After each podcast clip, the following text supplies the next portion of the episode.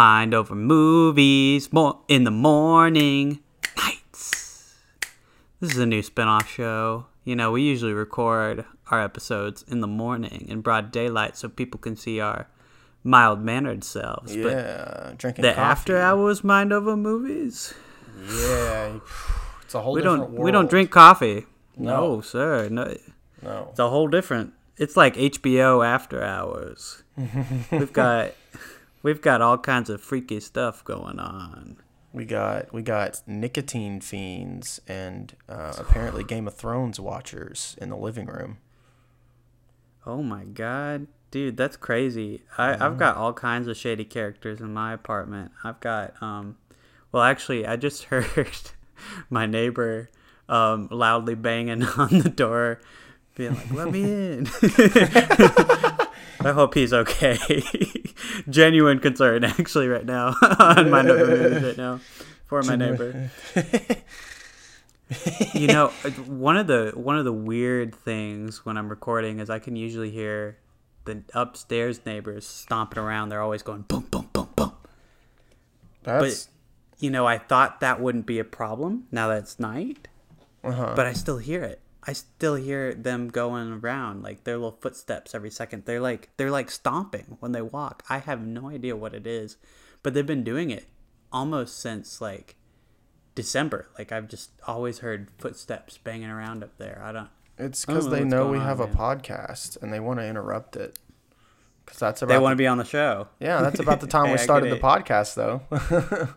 Clout chasers. I get it. I Right? get it. we'll have them as guests one day, and they can tell their side of the story. True. Uh, but in our in our first after hours episode, which is, you know, obviously going to be a, a successful spinoff, we might have to start a whole new podcast page for uh, Mind Over Movie Nights. yeah. Um, yeah, because this is spinoff material. We just we just get right into it. We don't fart around. We don't do bits. We just talk about what we see. Boom, Casey, go. Um, uh, 1001 movies you must see before you die. That's a book that I own. Uh, I haven't read all of it, but there are, in fact, 1001 movies that I need to see before I, you know, enter eternal darkness. So, Dude, have you seen any of them though? And I've- more importantly, did you see any of those movies this week? uh, not any of the 1001 movies you need to see before you die, probably, but I did. I did watch like a film, maybe. You know, I might have watched like one. You tease. I know. um, yeah. So I finished. First off, I finished the little things. Um, that I was, we oh, talking oh about right. I forgot week. that you didn't actually finish it. Yeah. When, uh, when we talked. I mean, there's not much to talk about. I, I just finished it and it was it was fine. It, Yeah, it was your thoughts are still the same. yeah, literally like it was re- it really was like just fine. Like I really I like the very like very end of it. I think it's kind of got like a like a cool ending. Um, but uh, it's just uh, overall, you know, the movie. It's sort of like what was it for, and that's what I was left thinking. Um, Yeah. then I recently watched a another Korean new wave uh, film uh, from uh, director uh, Wook Chan Park. I believe that was uh, Wook Chan Park. I believe yes, it was. Um, uh, Sympathy for Lady Vengeance. Um, it was the third have not heard of film. Uh, yeah, it's on the Criterion Channel, um, and it is very, very, very, very, very good. Um, I loved it so much. It's the third film in uh, Chan Wook Park's uh, uh, Vengeance like trilogy. He did uh, Sympathy for Mister Vengeance, and then he did Old Boy. Uh, Yeah, and, old uh, boys, some good stuff. yeah, and um, interestingly, uh, he wasn't trying to make. Everybody was asking him when he was going to make his third Vengeance movie, and uh, he never had any plans to make a, a, a third movie. He didn't consider it a trilogy, but people were already calling it a trilogy, and he got kind of upset, and he screamed at one of the reporters. Um, you know, I'm gonna do the. I'm gonna do a third one in 2005. He's like, in a couple years, he's like, it's coming out, the the trilogy, and uh, well, everybody just clung to this, and he felt like a coward for not doing it, and had like this like sort of sense of like honor, like he had to honor this thing, honor his own words that he said, and not go back on them. So he made sympathy for Lady Vengeance, and it's so different from his other two films um, in that in that sort of trilogy. But at the same time, it's probably like one of the most interesting films I've ever seen. It's it's it's funny.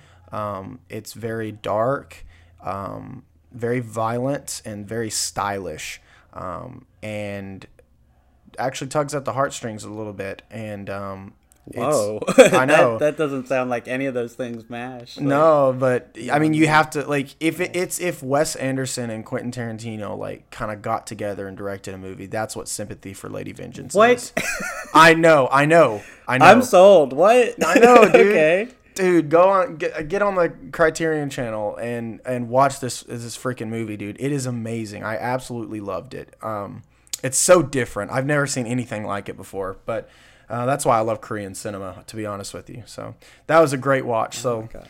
that's uh, that's my movie of the week. I didn't really watch anything else. Uh, I've been pretty busy. I was on another film set. So um, did you? Yeah, I've been I've been uh one to finish a movie I started the other day, Sound of Metal.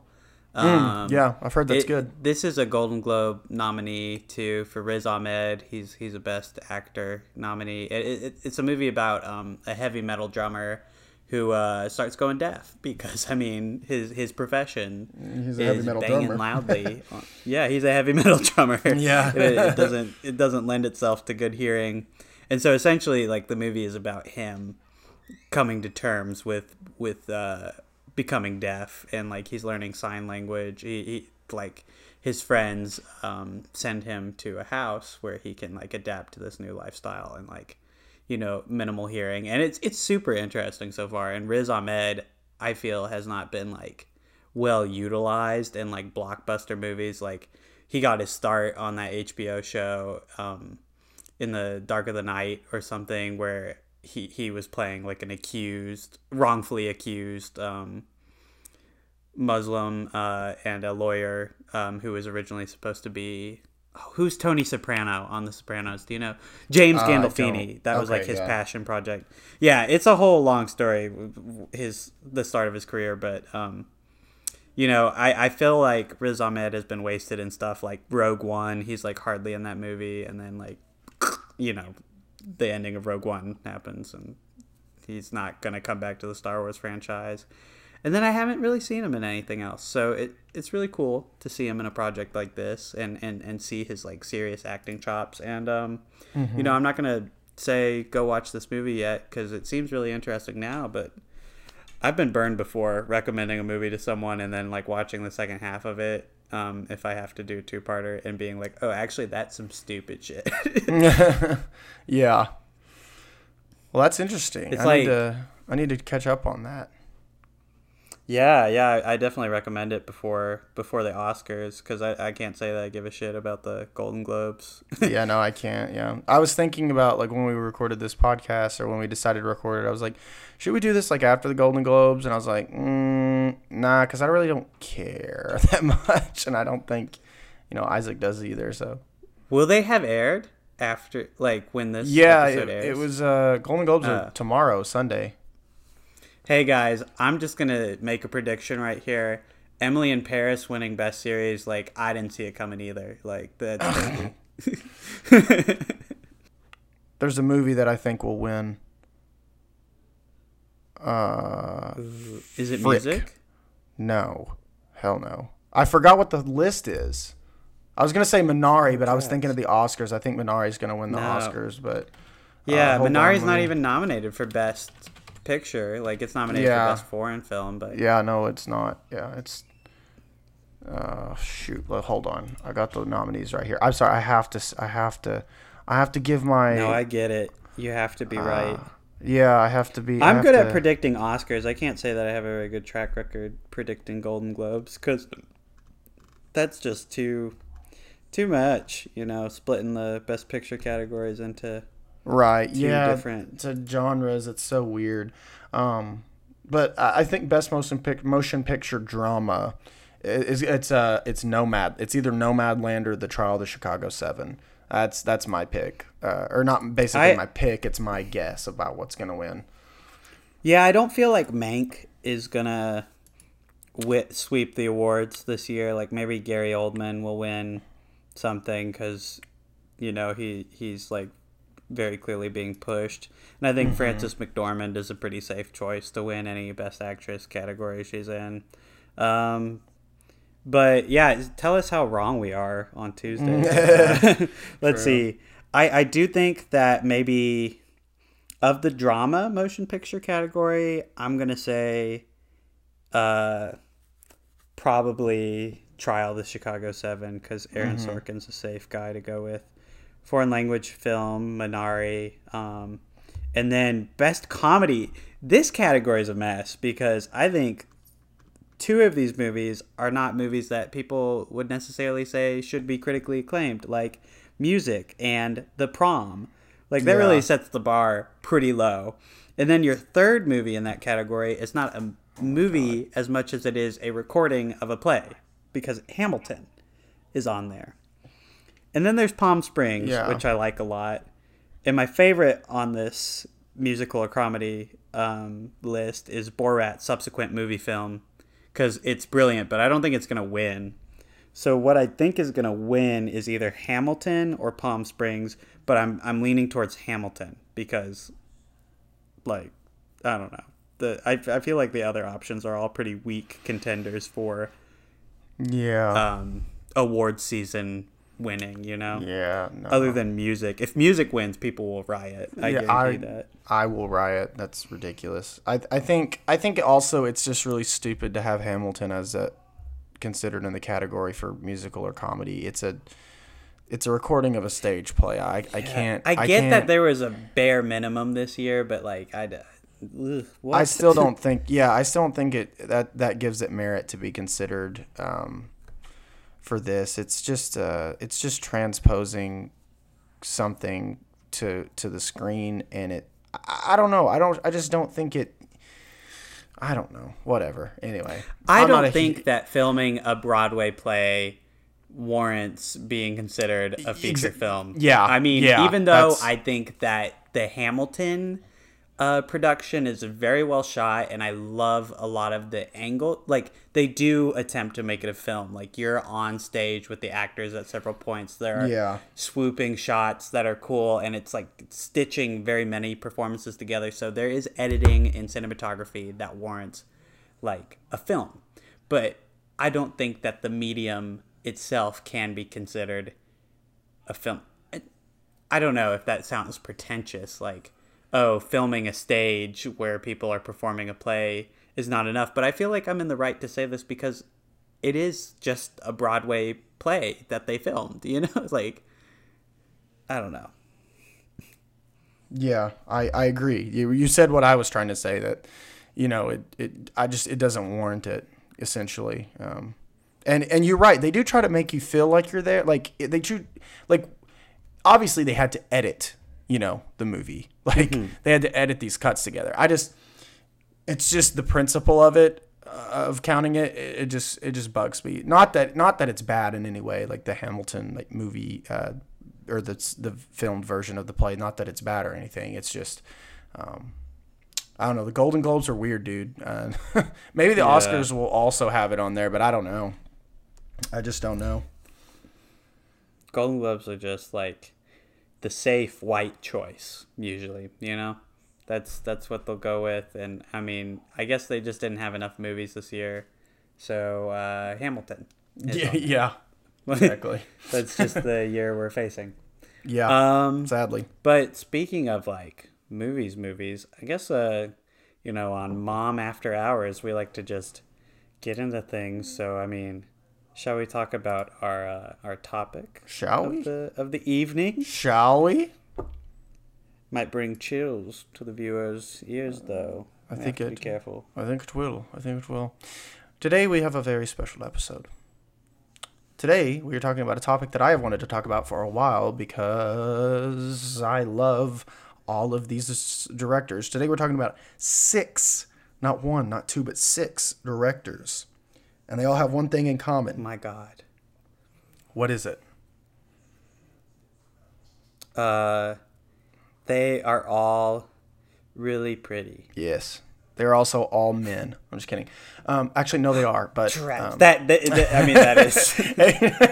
that's not what I'm getting at, though. Um, today we wanted to talk about um, the three uh, or three very prominent horror directors um, of old and three very prominent horror directors of new. Um, and those are Wes Craven, John Carpenter, George A. Romero, God rest his soul, and Wes Craven, God rest his soul. Uh, and oh wow! I forgot they're both dead. yeah, I know it's really ah, it's a bummer. Um, but uh, John Carpenter's still kicking. Um, Yeah, somehow. yeah, He's somehow. composing music though. He's a, I he's a know, I know. music guy now. That's so cool that he is though. It's really it's really dope. He's Um, really freaking good at it. I know, dude. He's so good at it. But uh, and then the three new ones are of course Jordan Peele, Ari Aster, and Robert Eggers. Oh, all all really good. Um, man, it's it's hard to pick modern directors because they're all so good right now. I mean, like there's Yeah. there's Jennifer Kent, the mind behind Uh-huh. the Babadook, and uh, Oh, yeah, the she's good. Nightingale. And then I know you don't like it. I know you don't like it very much, but um, it follows Yeah. the guy who did that and um, Under the Silver Lake. I'm trying to remember his name because he, he was just primarily at music. Yeah, it's so I'm weird. I gonna- hate both of those movies. Uh, actually, I don't hate. Really? I don't hate Under the Silver Lake. I think I need to watch it again because it's so You hate freaking It Follows? weird. That's how strong you feel about it? I just, I just think it's so. David Robert Mitchell is his name, by the way. Okay, gotcha. David Robert Mitchell. I just think it's like a one-trick pony, and like once you've watched five minutes of it, you don't need to watch the rest of it. Um, That hurts my feelings so much. That I'm sorry. I'll take an L like, on it if I have for to. my favorite horror movie. I. It's okay. It's okay. we'll talk about these other brilliant people instead. I mean, hey, kudos to, to all the people mentioned, and I guess we got a shout out to, uh, um, what's the guy's name? Uh, Eli Roth. He does a lot of just gore Ooh. stuff that people seem to love um, a No, lot. People seem to love it, but that's definitely not my thing. It's not mine the either. Eli Roth, yeah. Yeah. But I mean, okay. I mean, I mean, we got to give credit where credit's due. He did, he did, he did make some waves in, in 2010 in that era in the I mean, yeah. like, I mean, when. I stayed in a hostel, I thought of the feature film Hostel. Yeah, I mean, before yeah. there, so I was like, I was like, oh god. yeah.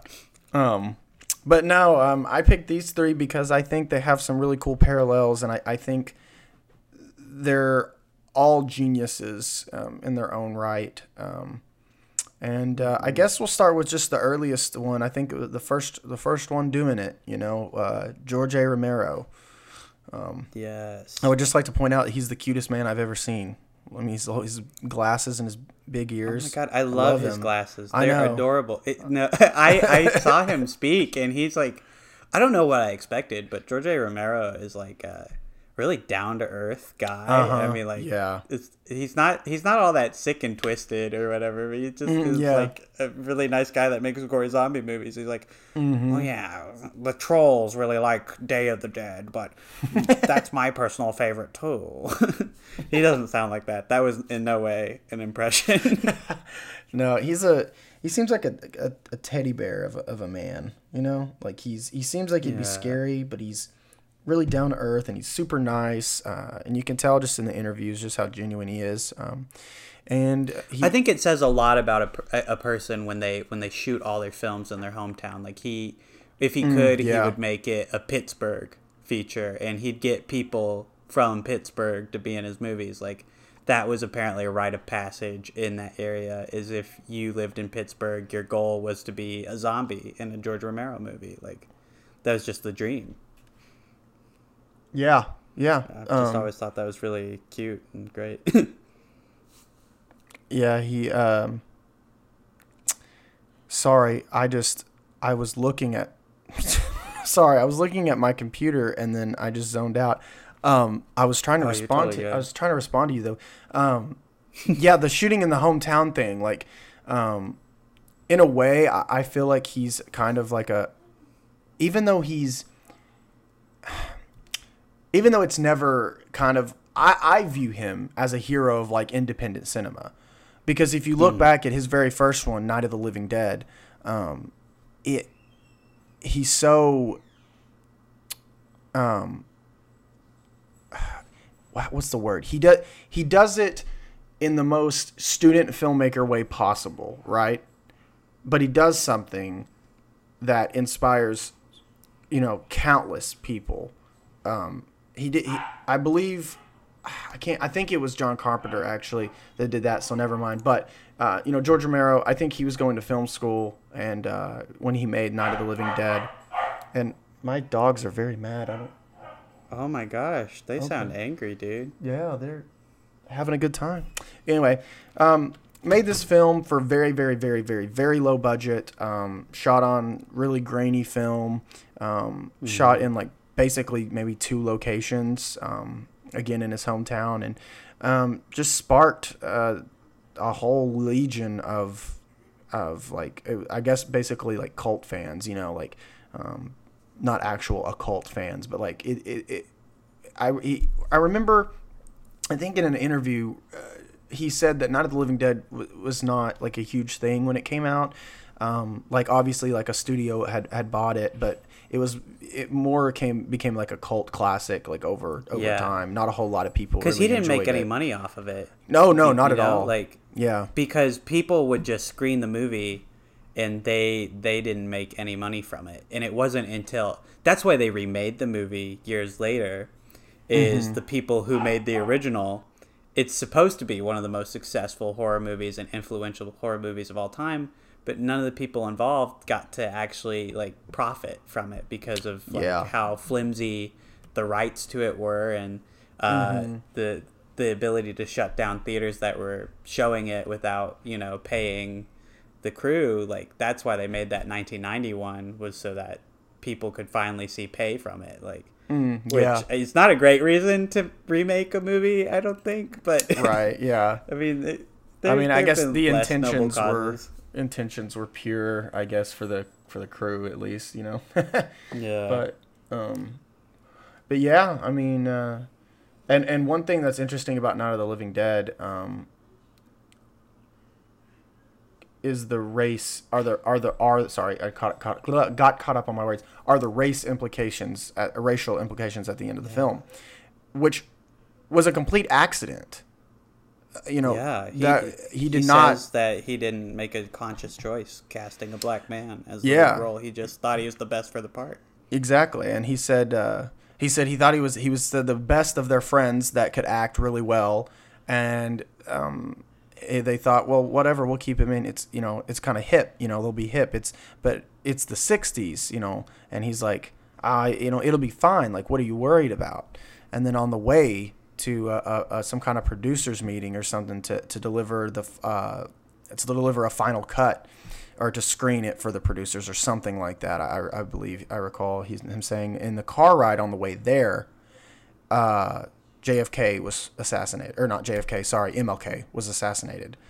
oh my gosh, too many K's getting Um, assassinated throughout the 60s. Right? I mean, Um, and all of a sudden, it was a race thing again, is what he said. You know, he hadn't he hadn't thought about it in that context until you know they were on that car drive, and he kept reassuring his actor. I, I can't remember the guy's name that was the main actor, but he kept reassuring him like, "Nah, it'll be fine. Like things are moving forward. It's the '60s, you know. Like i- it's that's gonna be fine." And then all of a sudden, this happens, and then that ending scene was all of a sudden, you know, about about race, and that's Yeah. so fascinating to me. Um, the, the guy's name was Duane Jones, by the way. Yeah, Duane Uh, Jones. Yeah. And he was played by uh, the Candyman in uh, in the 1991, uh, Tony Todd. oh, okay. Tony Gotcha. Todd is like got to be one of the best, like, you know, looks like the original actor. Oh, yeah. cast for this role, like things I've ever seen. Like, Right. He's he's brilliant. Like I love Tony Todd in anything he's in. I don't really care for the Candyman movies, but I mean, love the I, love I mean, that I. I gotta be honest. I've never even watched a Candyman movie. I, I mean, I know about them. I know like what they are and what they're about and such, but I've just never watched one. I need to though.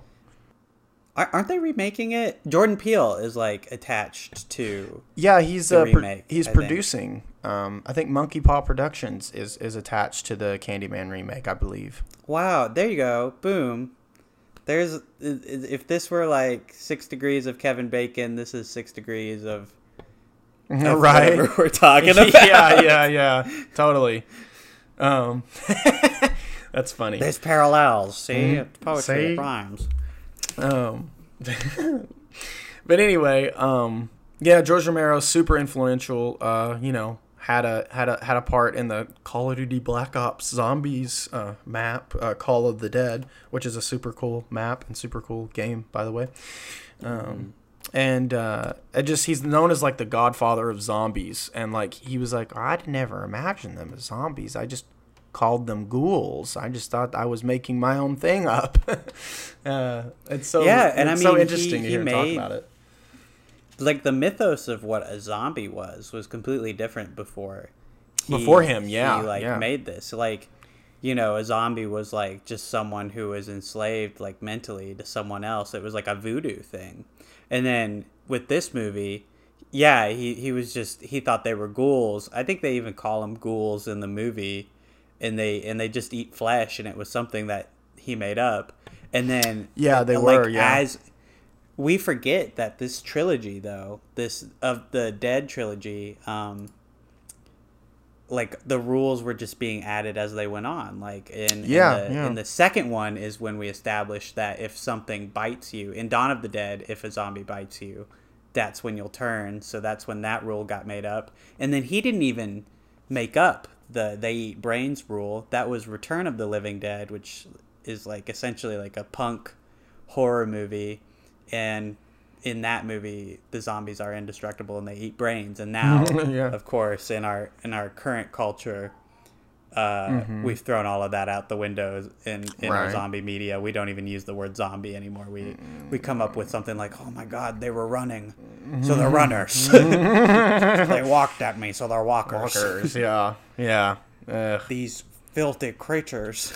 Yeah, if only there was a Z word to describe them. Um, I remember a pop culture term. True. I remember uh, there was an interview or like a part of an interview where George Romero was like, "Zombies do not run. If you watch a movie where the zombies run, uh, they're not zombies." He's- He's like, "How could they run? Their ankles would break. They're literally just dead corpses." and I just laughed and I was like, "Yeah, I mean, yeah, it's true." And he sticks to his own I mythology. I tell you what, but he doesn't give himself enough credit. Honestly, I don't think. And, Yeah, uh, no, I think I think that's probably one of the best things about George Romero is that he never really made movies on like a huge like scale, you know, like he Yeah. never went for that big budget feel. Like one of the one of the stories um about Day of the Dead, which is his favorite of his original trilogy, is he he wanted to shoot Gone with the Wind, but with zombies. Um, and he had a huge yeah, that's how he described it. That's Um, but he had this huge 200 page script. There was going to be all these locations, all these like special effects, and the story was going to like take like three hours, maybe even 4 Mm-hmm. Um, and he brought it to the studio, and they were like, "We would love to fund this, but you have to make sure the movie's rated R." And he said, "No way."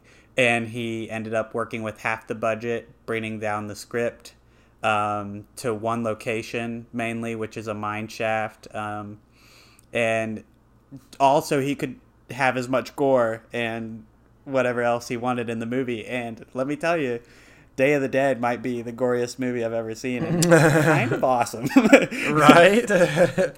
like there's okay. The, this might be a little bit graphic for listeners, so I mean, um, skip ahead like 30 seconds if you don't want to hear like a gory death scene. But um, in Day of the Dead, like here's the level of special effects we're working with. Um, they brought in like rotting pig flesh. So like when the zombies would rip someone open, like it was like a pig carcass over them. And in one of the scenes, someone is getting torn apart and their head is being like taken back and as their head is being separated, George Romero thought, "Oh, the vocal cords would get fucked up." So you hear as this guy is dying, his vocal cords are like modulating and like the pitch gets higher and higher and higher and it's like the worst sound I've ever heard in any oh movie. oh my And, god! Like that's the kind of stuff that the man just wanted in his movies. Like he would not compromise his vision for anyone. and that's that's just something that he kept throughout his whole life. You know, even though he had the chance to work with a big Hollywood budget, he stuck to like his creative vision, and I quite frankly think that's pretty metal as hell. Yeah. you know. Uh, yeah, dude. I I respect him so much. Um, and I need to catch up on all of his Dead movies. I've only seen, you know, I've seen Night of the Living Dead fully, and I've seen um, most of the with the mall one where they were in the mall. Um, Yeah, Dawn of the Dead. Dawn of the Dead. Yeah, I've seen most of that. Just haven't I haven't seen it in a while, and just little bits of other ones here and there. But I, I really need to go back and, and just sit down and just watch his entire you know filmography, because he is a is a great director uh, with Yeah. a, an amazing vision, and uh, you know rest in peace George Romero made great movies. So And he he was constantly evolving too. You know. oh yeah, definitely. The yeah, I mean, towards the end, I, I wouldn't say it was well thought out or even that great. but I Right, mean, right. he, he ventured into found footage. Mm, yeah. in his like later years, which people tend to agree was like his worst work. But I mean, he was trying. Like the man was always trying to adapt to to Definitely. and like his female characters got stronger as the movies went on. He always made a point of representation in his movies, like George Romero, Mm-hmm. class act. yeah. Uh, and he, I think he inspired some of our other class acts, even in the older um, generation that we're talking about. Like, I think this might be completely unfounded, but I think Wes Craven and, and John Carpenter owe a lot of their careers to George Romero too. And I mean, I mean, I, get into I wouldn't. I yeah, yeah, I wouldn't doubt it. Um, I I believe um, you know, George Romero was probably he made the earliest out of all of them, but I'm pretty sure um, John Carpenter was next, um, next in line to start gaining popularity, especially in the '80s. John Carpenter was a director who I love. I admire him a lot um, as well because he didn't just stick to horror things. Um, Yeah. he ventured out and did a lot of weird stuff, including one of my one of the most interesting movies I've ever seen, uh, Escape from uh, New York. Yes, Escape from Uh, New York rocks. It's a fabulous movie, and I cannot wait to watch the sequel, Escape from L.A., which apparently is even more uh, crazy. Um, and i i it's it's it's good to note here. John Carpenter is very informed. His mo- his films are very informed by politics, um, or at least most of them are. Especially that of They Live and um, They Live the escape like- movies. Oh my gosh. Yeah. It's uh, they live was uh, was just a, a pro was a was a product of Carpenter um, being fed up with uh, Reaganomics. Uh, he yeah, not- he did eighties excess, all Yeah. the rest. Like, Exactly, he hated it, and he was like, He's like the the creatures or the aliens and they live are just like you know like consumers. You know, hardcore capitalists, Republicans. Those were his exact words. He's like, you know, Republicans. and uh, I mean, he he. I'm, I'm I'm not saying that he got the idea from George Romero, but that's why Dawn of the Dead set in a mall. You know, I mean, yeah, he's comparing sh- mall shoppers to zombies. Yeah, and then uh, here comes John Carpenter saying the rich are aliens and, and trying to get you to consume. Um, yeah, yeah. just saying, our boys were were pretty liberal back then. Oh, definitely. Uh, John Carpenter, staunch, staunch Democrat, dude. Staunch. But I, I, that really bad ponytail, or Right. he had one for a while. oh, the ponytail. I'm. I don't want to spend too much time on this on talking about this movie in particular from John Carpenter, but we have to mention it. I mean, Halloween. Yes, well, I mean Halloween. What what uh, Night of the Living Dead did for like zombies, you know, Halloween yeah. essentially invented like the modern slasher movie. Exactly. Exactly. and it's probably one of the better examples of a slasher movie still you know Oh, despite de- everything yeah. that's come after it like it's probably better than most things in Yeah, that man. genre I mean, it date. it essentially wrote the the formula for slasher movies. Like you got everything you need right there in Halloween. Um, that has been followed to the T, you know, forever. Um, With, uh, I mean, we'll Mm-hmm. I come mean, back. got the we'll come final girl. Yeah, Yeah, yeah. a lot of stuff. I was about to say we'll come back to it later, but you know, Scream um, is essentially just satire of of of slasher movies and talks about you know the rules of of these films. And John Carpenter is you know if nothing but the actual godfather of those rules. Um, and he carries uh, he carries a lot of the same like beats and uh, and um, I I would say. Uh, I, I don't know what it is. I, would say it's like the same beats, also the same aesthetic from Halloween over to his um, 1980 uh, and 1982 uh, The Thing.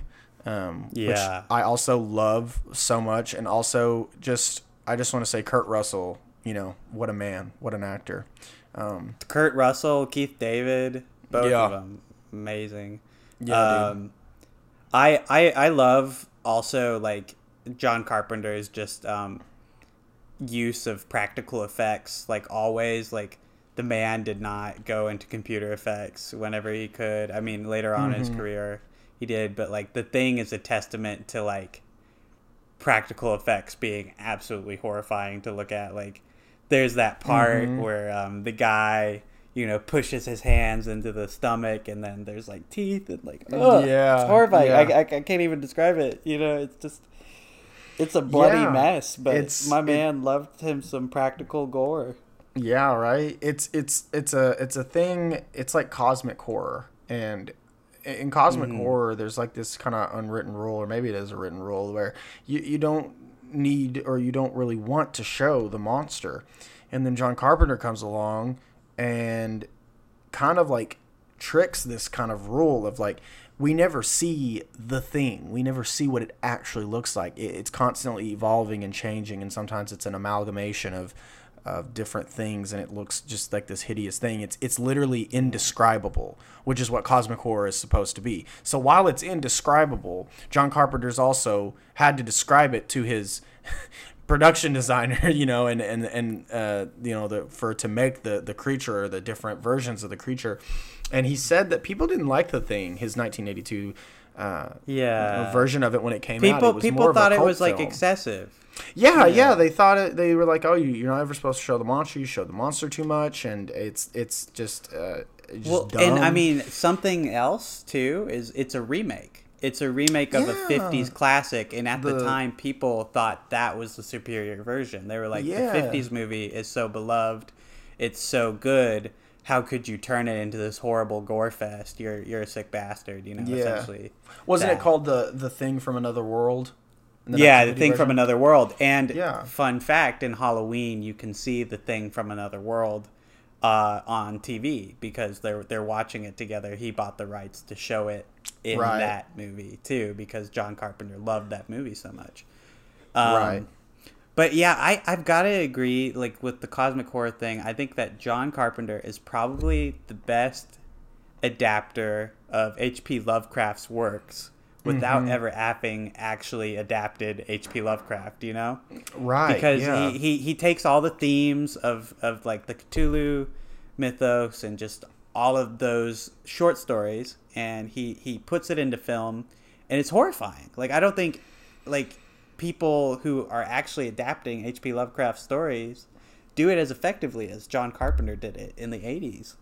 And right. it- it's it, he's really um, influenced the way that genre happens. I mean, uh, there's there's Enter the Void from like 2016 that has a lot of Carpenter Mm-hmm. um, influence. And then what's that Nick Cage movie that's absolutely crazy? Is it Mandy? Yeah. Is that what it's called? Yeah, Mandy. Yeah. That's, And that's a then like the color of space movie. or something. He just Yeah, did. Color Out of Space, seen that one yeah. yet. Yeah. I mean Nick Cage in these Lovecraft movies, man. Yeah. that maybe that's a whole nother topic. yeah. um, I feel like we got to dedicate a whole episode of the podcast to like, is Nick Cage a good actor oh, we will. or not? Okay. I definitely. I, I want to talk about that so bad. I think Nicolas Cage is just one of the wildest human beings and the most interesting. it warrants a one of the most- Cageathon at some point. Watch out for that. Yeah, it's watch like the Joker episode. It's coming. It's coming. is coming. It is. Um, I mean, but yeah, John Carpenter, love him. Um, and speaking of Halloween, speaking of slasher films, let's go ahead and get in to the man, the myth, Yeah. legend himself, Wes Craven. Here we go. Yeah, I think that he's probably done the most work on like how modern horror movies are because he's done it all. He's done Mm-hmm. Nightmare on, Nightmare on Elm Street, and then he has ventured into horror comedy later on in his career with Scream, uh, and then you know, even like before he died, he was still producing a lot of horror movies based on his old IPs with Freddy Krueger. Like, the man is an absolute legend and was always evolving with the times, and I mean, Mm-hmm. oddly getting funnier as his uh, as his filmography went on. Um, Right. but I actually have probably seen the least of his movies out of the directors we're talking about because I've only seen Scream. Uh, yeah, um, I've seen a couple of his films. I remember, um, so I've seen obviously Scream. I, I started watching Scream 2 recently, um, and then I watched A Nightmare on Elm Street very recently, actually, because I'd, I'd never seen it fully. And uh, let me tell you, they call him the master of horror. Uh, he is. Um, a Nightmare on Elm Street is oddly terrifying for how like kind of campy and just you know kind of just like that 80s horror film vibe that you get that it is you know? It's extremely horrifying uh, especially the first 20 minutes dude. Um, but then um, he does uh, a nightmare on elm street you know great great slasher film really freaky. Um, and then he does scream and there was actually a uh, when scream was first on the market when it was a script when it was written it was there was a huge bidding war for it uh, over a weekend Really? uh, yeah, it was like the hottest script on the market. Everybody wanted it. Well, eventually a studio acquired it. Uh, Miramax um, slash Dimension Films. They got a hold of it, and um, Drew, uh, was it uh, who was it? Was it Drew? I don't want to say this wrong. Drew Barrymore. Well, yeah, Yeah, it was, Drew it was Drew. Drew Barrymore was wanting, uh, and, and oh, coincidentally, her name is Casey in the movie. I forgot that, but she was attached to the film you know, before it even uh, was had a director. Like she wanted to be in this film really bad, and once Miramax got it, they basically handed it to Wes Craven um, because the film is basically you know kind of paying tribute to um, to some of the work he did. You know, in the Mhm. you know ten years before or 10, 15 years before, and. It is such a good movie. Like, I, like the that script, the script of Scream, it is so well written. It's so smart and funny, and you know, at at the same time, also like scary. Like it's, I don't know. Scream is, is just one of those movies for me that I, I love. For, um, not a huge like not a very specific reason, just that it's a a damn good movie. I just love it. You know. Yeah. It's just you jump into really it and it's just so charming like that that Yeah. opening like phone call sequence it's like equal parts funny Mm-hmm. and terrifying because you're like this is not going to end well but also i this is great like this Mm-hmm. guy is just being an asshole about like horror movie trivia Mm-hmm. like wait is this for real like what is this right. Like it, even the character in the movie acknowledges it she's like she thinks it's a joke and then like oh my god no this is real yeah, yeah. Um, horrifying It's uh, yeah, it's such a it's such a well written script too. You know, it's like a satire, but at the same time, it, it wants to be taken seriously, and it is taken seriously. Like it's very easy to, you know, it's not. Um, it's so weird because it, it it's it's in the canon of slasher films, but at the same time, you know, riffing off of those slasher films. Not not necessarily making fun of them, but you know, just making uh, people aware uh, of what happens, and then and then simultaneously doing those same things. And it's just I, I find it so fascinating. I could write a I could write a whole ten page essay on it, dude. I love it. I think it's great, and I think Wes Craven as a director, um, very influential, and his background really informs a lot of the things he does. I think, uh, you know, looking at his um, f- filmography, especially A Nightmare on Elm Street, um, is sort of a, a religiously charged film. And growing up Baptist, he was never allowed to watch movies. Like it was Disney movies were allowed, but that was i it. I didn't know that Yeah, he saw his he saw his first actual film when he was in college, and he was actually in a Christian college, and he had to sneak away to another town to see it. Uh, but he went to go see To Kill a Mockingbird, and that was when he decided that he was like, if this movie is like considered sin, you know, they got it wrong. and he left the basically left the church, left this the college to pursue filmmaking.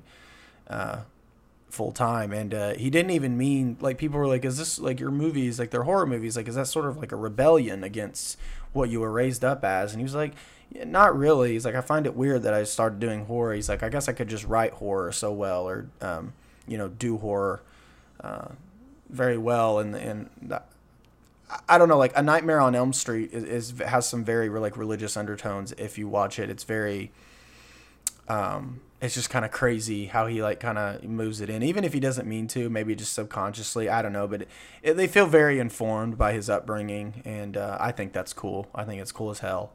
Um, also, just like scary ass concepts coming out of that movie, like oh god, the, yeah. the idea of not being able to go to sleep. mm-hmm. That's just that's so scary. If you like, it's it's one of those ideas where when you're watching the movie, you're like, oh, that seems fine, but it's something that would totally keep you awake. Yeah. At night. Like afterwards, it's like, oh god, Mhm. oh, I need to sleep, but what if Right. that's where I'm in danger?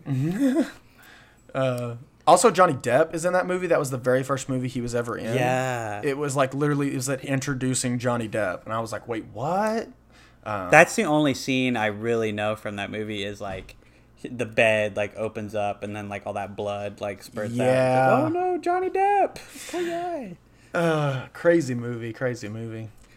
when Amber Heard finally catches you. oh no! That's a that's a whole controversial thing. I mean, Johnny Depp sucks ass too, but just wanted to Yeah. clarify. But Just that- wanted to this just- is not the podcast to be discussing Johnny Depp versus Amber Heard. Whoops.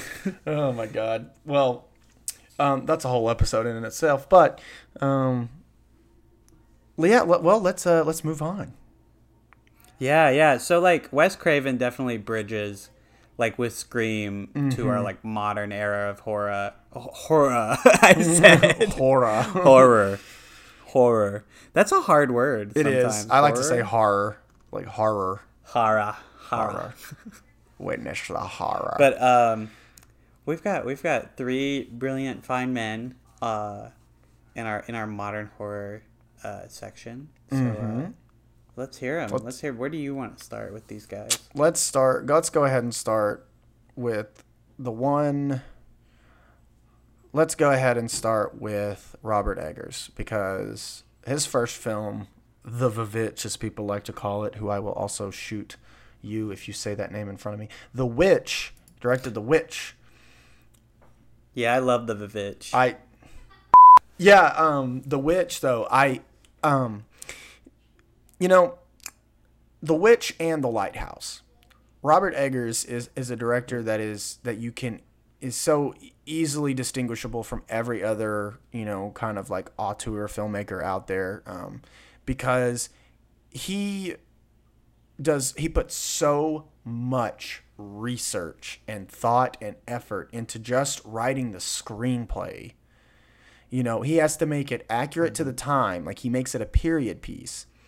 And then he has to make it scary or he has to you know put his his own like themes into it.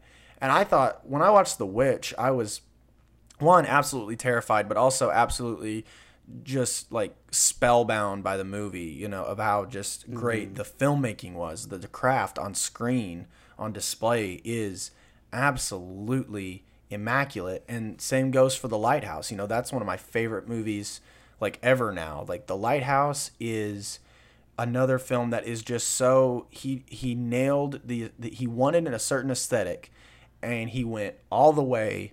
Like every aspect of that movie is thought out. There's not a single thing in the frame that probably was not you know contemplated about how it looked where it needed to be what time period it was from they made sure everything was super accurate and the movie is also just a, a terrifying look at two men going insane in a lighthouse, man. That's all the movie is. Like, if somebody asks me what it's about, I'm like, it's literally two men going insane in a lighthouse. Then that's all you need to know.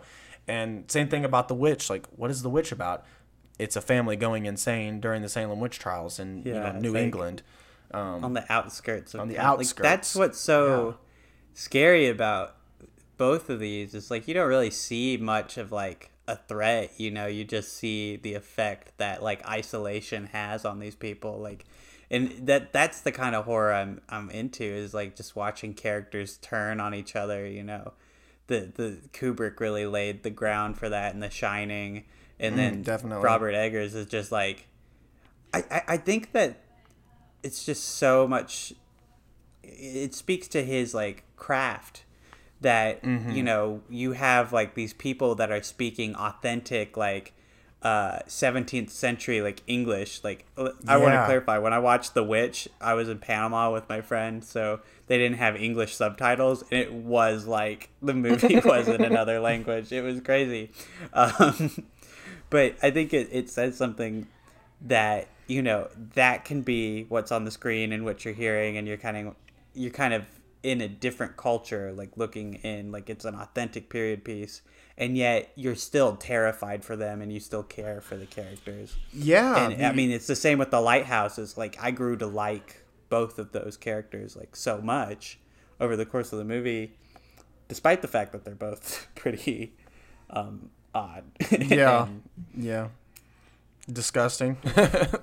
disgusting yes Yeah. That- that's the word i'm looking for um, yeah, dude. I, yeah, I agree. The the, the Don't watch The Lighthouse with your mom, by the way. That was Oh, yeah. something I had to learn the hard way. don't yeah.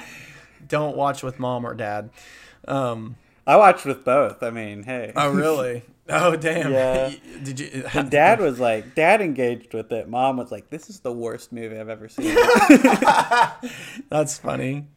No, I can't. I couldn't get these these films near my parents. They would, they would, they would not enjoy. They would not engage with it whatsoever. oh my Um, gosh, the witch's criticism of, of Christianity wouldn't jive well with your family? What? Oh no, yeah. um, the what you said though about um, you know about uh, how Robert Eggers situates his characters. He he he he's on the spectrum of of not even show don't tell. He's on the spectrum of don't show don't tell, and it's more horrifying that way.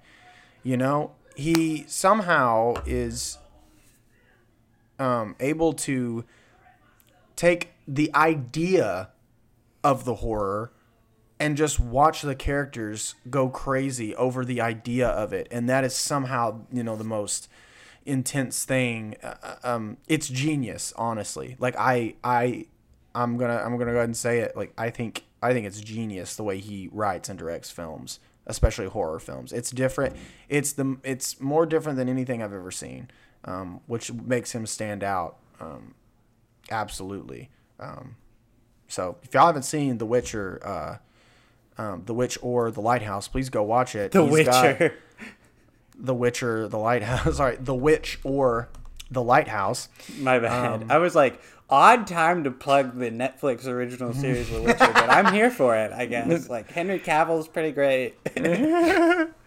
No, um, he is doing. Um, his next film is going to be called The Northman, um, and then he's doing. I'm very nose- interested in that. I am very interested in the Northman, yes. Um, but he's also doing something called another. I think it may be a reboot or maybe his own um, kind of spin on it on Nosferatu. And man, I don't care. Like I just want to watch it. I like I, I I just want to watch these movies like as soon as possible. I think I I think he's gonna do uh, great with them. Um, so yeah, um, there's that. Um, very different horror, very different filmmaker from the rest, but um, yeah, let's go ahead and get into the to the next one. Um, Which is, drumroll please. we're gonna talk about Ari Aster. Oh my gosh. Another another director with only two films out. Yeah, Just like Robert. has like- has just like some. uh, he has some um, short films that are that are kind of they're actually pretty funny. A couple of them are horrifying, but um, you know, Yeah, I, I, I saw are- one about the family. Um, I didn't watch it, but I saw a Twitter discourse on it, and like the son uh, is like raping the dad or something. It sounds horrifying, but like, Oh yeah. Well, is it the strange one? thing about the Johnsons? yes, yes. Yeah, yeah. I haven't watched that one, um, but that one in Munchausen, uh, those are the two short films that I think kind of inspired, you know, kind of are on the same track as like Hereditary and Midsommar. Um, I I need to see them. The, I- the short films. I've seen both. right, right, right. No, I um, I've seen the Turtle's Head, his short, the Turtle's Head. That's like a funny, like kind of satire of like noir. Um, but you know, can I just say, you know, I had no idea what Hereditary was. I had saw the trailers and took my friends to see it in theaters, thinking that it's just another horror movie. It might be good, might be bad. I knew it was A24, so I was like, you know, I, it probably has some merit to it. Man, I had no idea. It's like, it's like expecting um, to be hit with a Nerf bullet, and then you actually get hit with a baseball going 100 miles an hour. Um, you're you you would die. But um, I that's like how I felt in the theater because I didn't know what to do. I was not expecting anything that that movie like did. It, it was the most insane film that I saw all year and my probably my favorite movie, you know, of 2018 and still one of my Yeah, favorite her- movies of all time. Hereditary is honestly one of the best horror movies I've ever seen, and Mm-hmm. the experience was only enhanced by kind of getting some false expectations from the trailer. Like when you Mm-hmm. watch that trailer, you think you know what it's about, and then you watch the movie and you're like, "Oh my god, my assumptions have actually made this all the more horrifying because characters Exactly. I thought might be prominently featured." Uh, apparently will not be. Yeah, their that was their their stay is not extended. I just I I can't remember a movie that had me so shocked like oh, Hereditary. yeah. Like I had to stop watching. I was disturbed. Like I actually did not make it through Hereditary because I I didn't have the stomach for it the first time I started watching it. I had Really? to come back to it another time and I started it over and I and I got to that part which I don't know if we're trying to spoil these movies or not, so I'm not going to say what happens, but like Yeah, I yeah. got to that pretty brutal part in mm. Hereditary, and then yeah. I was like, okay, well, I've seen it before, so I'll get through the rest of it. And of course, it's all horrible. But what I love about Hereditary and what I love about Ari Aster's style is that he's more concerned with the drama that that creates in relationships. Like for the family, that starts breaking them down when what happens to them happens and then in midsommar you know it's the focus on like this couple and their relationship and how that affects them and i love that about his movies because it's infinitely uh more like disheartening to see characters like fall out with each other you know or like Yeah, to, to yeah. lose it or really and i think he's such like a I don't know. He's connected with like human emotions. Like I watched Midsommar and I saw the way like that couple fights, and I'm like, oh my god, that's how fights are, though. Like, Yeah, I wouldn't mind if he just devoted a whole movie to a relationship, like no horror Mm-hmm. involved. Like that's how good he is. And then on top of that, the horror is good too. Yeah. You know? Yeah, definitely. Um, he's like you said, he's very in tune with you know human emotion and human, like I guess just trauma and, and how different people process that. Um, Hereditary's got a really great theme, underlying themes of you know mental illness, and so does Midsommar. And Midsommar's more of a breakup movie, while Hereditary is more uh, a grief grieving movie. They, they both have aspects of, of grief, and, and two different characters that are very different that deal with it very differently. And also, you have one movie that's sort of like you know night night horror, and the other one's like daytime horror. And, and, but they're both have his like style somehow. Like he has a style that is there and absolutely terrifying. Um, unlike you, I could not stop watching Hereditary because I was in the movie theater. All I could do is was scream out loud with everybody else. I, um, I literally there was a couple in front of us, and uh, after it was over, they were like, "Well, time to go to church. Like, let's go." And like, I kind of laughed, and I was like, "Yeah, this this film will make you feel very." like you're going to hell like or that the world is hell like that you are in hell like it's just a just a very uh, dark movie but also beautifully shot and the story is well told And then Mm-hmm. Midsommar is another one that you're like, okay, this is super Oh, and the dark. score in in Hereditary. By Oh my Colin God. Stetson is like Yes. fucking unrivaled. Holy shit! Oh yeah. like, it's yeah. I and the score. like, go listen to the track too, like- "Reborn." yeah. Oh, and Midsommar. Yeah. yeah. Dude, the, I that that you. opening mural alone is Yes. Oh, just like whoa. his his So uh, his his directorial style is to be amazing at every aspect of filmmaking, I guess. Like I guess so. I I yeah, I but I I'm I don't know. I just can't say enough good things about him. Like I'm just shocked at how how how great these these his first two efforts are. Um and yeah, I, I I love them. I think they're great. If y'all haven't seen them, if you have the stomach for them, you know, please watch them. Um they're ab- they will absolutely make you sick to your stomach, but they're amazing films and they need to be watched. And I hope that they get Criterion releases. I really do. They're so good. They You know, are. I, I literally have not shut up about either of these movies since I've seen since I've seen them, and Mm-hmm. I you know what, this is going to be controversial, but I actually do think the more I think about it, the more I think I like Midsommar just a tad bit more than Hereditary. But I don't know. I don't know. That's. No, you're a hard like call. you're fine because I've heard a lot of people say that, and honestly, for me, it's a hard call for me as well. I've seen them both, you know, the same amount of times, and every time I'd be like, you know, I want to watch this movie again. I'll be like, wait, do I want to watch Hereditary again, or do I want to watch Midsommar again? I I think I lean towards Hereditary being the better one. But I cannot deny that Midsommar is also uh, just an absolute masterpiece in and of itself. I, I just think he's amazing. Dude, yeah. Great, great director. And has gotten a lot of praise from our next director, too. Yes, and I saved this next director last because I just feel like we should we should save the best for last. I'm just kidding. They're all great, but I think this this next director honestly is um I don't know. I just feel like uh you know, he he gets the final thoughts and that is Jordan Peele. Um an amazing amazing man. Uh I don't I don't know what to say. I don't know what to say, man. I don't know how to I, start I've this off. loved Jordan Peele since Key and Peele.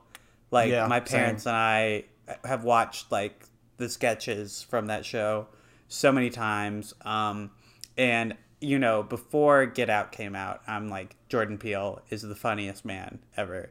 Now I think he just might be one of the smartest men ever Mm. because his transition from comedy to horror was like absolutely seamless. Like I remember having my doubts Mm-hmm. about Get Out being like a very like interesting or I mean like a very horrific movie, but what I love, love love love about Jordan Peele is that all two oh my god, we only booked two twofers for the uh for the Yeah, I know. Did you because know I that? I just think that I mean these directors have the greatest twofers out there. Yeah, dude, they're all great. Okay.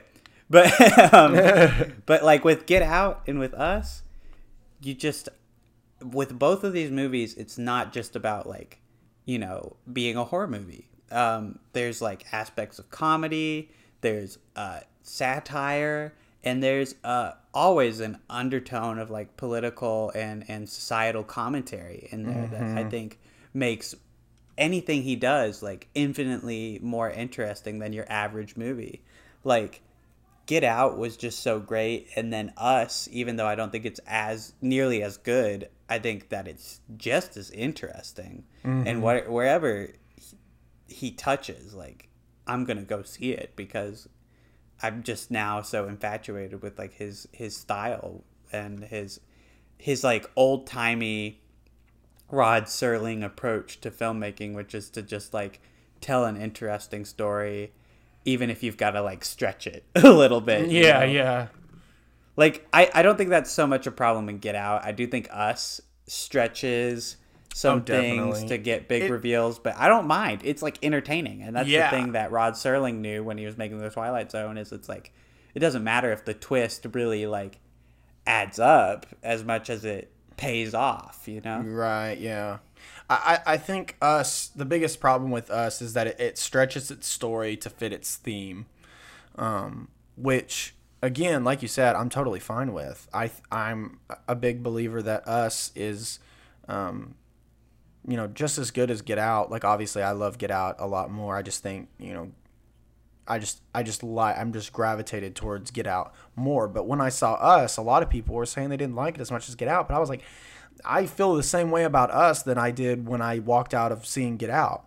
You know that I that it's a, a like a masterpiece, and um, that Jordan Peele is is literally going to be the next you know uh, memorialized d- director in, in, film history. It, it's Get Out is already such an important movie, you know, and, and it's it, it's so telling to me that he can he can write he wrote this film by himself. And it is so smart. It is so witty and it is also terrifying, probably more terrifying for a certain demographic, as he stated in, in a lot of interviews. He's like, it's a different kind of terrifying if, if you're than if you're white um, than you're black. He's like, if if you're white watching Get Out and you notice the terror in that is like, oh, I've said that before. I've definitely said that before. like, yeah. Um, and uh, that's sort of like it's like funny, but also at the same time, he's you're kind of like, oh shit, you know. Um, and uh, well, can I just say it's it's hilarious to me that the conservatives, like white conservatives, are the people triggered by Get Out when it's a satire about well-intentioned but ultimately harmful white liberals. Like mm, that's yeah. what it's going for. Like if you honey, if you see something in the racism, like, uh, go ahead and get offended. But that movie wasn't supposed to be dunking on you explicitly. But right. since you, uh, since you went ahead and got triggered, I mean, go ahead. right? It's uh, such an interesting movie. And again, with us, you know, uh, he, um, they're very critical movies. I, I think they're they're looking at the society we're in now, and you know, we live in a society um, we live in a society, and um, I think us, I think us is is a, a, a, wonderful, you know, representation of like class, and um, that's what I think the movie's about anyway. A lot of people have also said it's about race. Other people say it's about this and this and that, but I think it's dude. I love that he's not coming out and just saying what it's about. Like, oh hell yeah, the, I love that's that. what I love the most about us is that it is a theory breeding Mm-hmm. ground. Like people can just theorize a bunch of stuff. Like I remember spending a bunch of time on Reddit after I saw the movie Mm-hmm. and just seeing like people's speculations. Um, and I'm not gonna lie, like some of this stuff really convinced me that maybe some events not explicitly shown on screen like occurred like with the with the brother character especially there's some really crazy fan theories i might have to talk to you about I mean, I'd love to hear them. Hey, let's make a whole episode called "Us Fan Theories," where we just dissect us. dude we could talk about like fan theories for sure for a whole episode like mm-hmm. how fan theories affect like film Oh my god, please. Hey, Yes. welcome to Mind Over Movies, the podcast where we come up with podcast ideas while you're listening. While you're listening. Yeah. Um.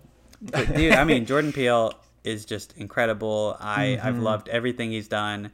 All these directors, um, all these two for guys, they Mm-hmm. just they write and they direct and they make bangers, like banger after banger. Mm-hmm. And Yeah. And and I, I, think, don't think you can beat it. I know we didn't say it, but we didn't explicitly state it. I just feel like it should be said though. Jordan Peele being, you know, an African American director and making a movie like Get Out that's that big and that popular and that critically acclaimed is absolutely huge. Um, and it's absolutely uh, a landmark achievement, you know, in cinema history. I know we've had black directors before, but uh, this is something he's so una- he's so you know unabashed about it. You know what I'm saying? Like Yeah. it's I I just, I just think that's great, and um I look forward to I, I don't movie. get when when people dunk on Jordan Peele or Ryan Coogler because they've become part of the mainstream. I just you know what I want to punch them because Mm-hmm. them being in the mainstream is what's so wonderful about Mm-hmm.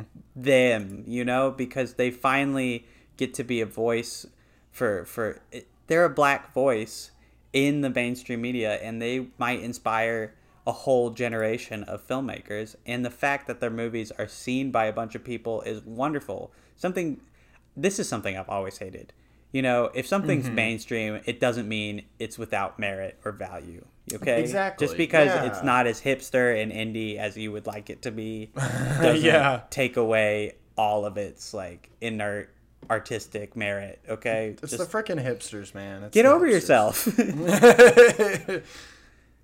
I agree. I agree. and and and if if you think that a movie like Get Out or um Us is like on the nose with the race thing, you're like missing the point. Like people need to be aware of these topics anyway. And also, I would hardly say that like Get Out is on the nose with these things. Like if you want an on the nose race movie, go see Zootopia, which also I think is a great movie. right. I agree. I agree. And I think I think that being on the nose with the topic of race is great because apparently you can be very blatant about how racism is a problem, and people still do not um, see that. So let's educate. you Yeah, know? true.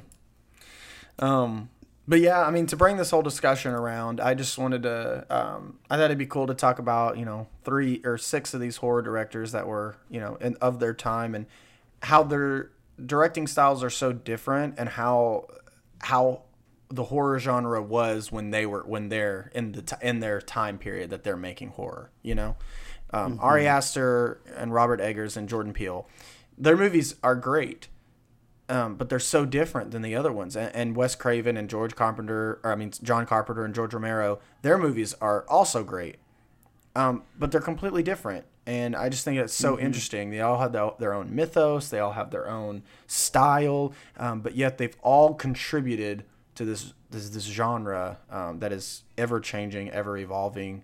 Uh, I think it's one of the most fascinating genres out there, besides the western, which we'll, I'll have an episode on soon. But anyway, I, I think I think it's safe to say that like these six people make horror one of my favorite genres because with with all of them you never know what their next project is going to be and what they're going to do and they always like keep to their vision and have a story like not go very predictably like Yeah. I I don't think any of the movies we've talked about today that you can predict where they're going. And that's just the wonders of the horror genre. You know, anyone Mm-hmm. can die, anything can happen, any any statement can be made. Like horror is is is something that I think should get a lot more attention than it does. And like of course there's like trashy like we made this for $15,000 and we want to make like a quick buck off of it like Blumhouse style. yeah, Which I yeah. mean, Get Out is by Blumhouse, and it's amazing. So I'm Yeah. not saying that Blumhouse is inherently bad, but um, right. you know, there's that kind of horror. But horror has always been trying very hard, with very little attention compared to like Oscar bait movies. And I think it's time we get over ourselves and we and we acknowledge it as like one of the most progressive genres there is, and one of the most important ones too Yeah, and like I if agree. these six directors aren't remembered as like some of the best there were like that's crazy You Yeah. know? that's absolutely insane because these are all brilliantly made movies all the ones Mm-hmm. we've talked about Yeah, I agree. Um, yeah, yeah, you said it yourself. I mean, they're masterminds, you know, and they deserve, uh, you know, credit where credit is due, and it is due, and we are giving them credit. I love the horror genre. I think it's probably the you know craziest genre out there. Genre is uh, or hor- the horror genre i- is one of the um, most interesting uh, genres that you can play with, where you can play with themes and and basically talk about you know whatever you want to talk about. It's a very interesting um, genre and one that should be preserved at all costs. Um, and it should keep evolving like it is. You know, the horror genre has never stayed one thing. It's just kept moving and, and changing, ever evolving. I love it. And uh, and yeah, dude yeah um speaking of always evolving and always changing this podcast Mm. is uh is is changing in the sense that we are um we're having a little bit of a mix up this week we're we're doing something special casey would you like to Yeah. about that. I will talk about it. So, me and Isaac have uh, maybe uh, come up with a little something, something for our viewer, our listeners slash viewers. We have two things in store for you this week. Um, one, we are doing a giveaway, uh, completely free giveaway. We are giving away three free months of Amazon Prime, uh, and I know we're a movie podcast. Where does Amazon Prime fit into this? Well, Prime Video or, or their st- whatever Prime streaming channel is. Uh, as long as you have Amazon Prime, you get access to that, and that streaming channel has got a lot of great stuff on it. Uh, honestly, a, hu- a, a huge abundance of, of films and TV shows to watch on there. So we're giving away three months of that, and we're also giving away uh, a free month of the Criterion channel. Um, the Criterion channel is a little bit more, I guess, highbrow, but um, they have some great, you know, film classics on there, and some you can just dig through that stream, like, and just find movies that look interesting to you, and I guarantee you. Uh, two out of three of them are like um, that's where I watched uh, Sympathy for Lady Vengeance, A Tale of Two Sisters, and um, a bunch of other of these films that I've mentioned before that I like that are like foreign films. They got a lot of uh, their foreign Yeah. film collection is, is amazing. It's great, and they uh, very diverse. You know, they have a bunch of they have a whole collect like several collections of, of African American directors and women directors, and um, it's great. Um, so we're giving away both of those, and if you want to be entered into that giveaway, then all you have to do is you have to be following our Twitter account and our Instagram account. Instagram account. That's And- at Mind Over Movies too, and Yes. on Twitter and at Mind underscore over underscore movies on Instagram.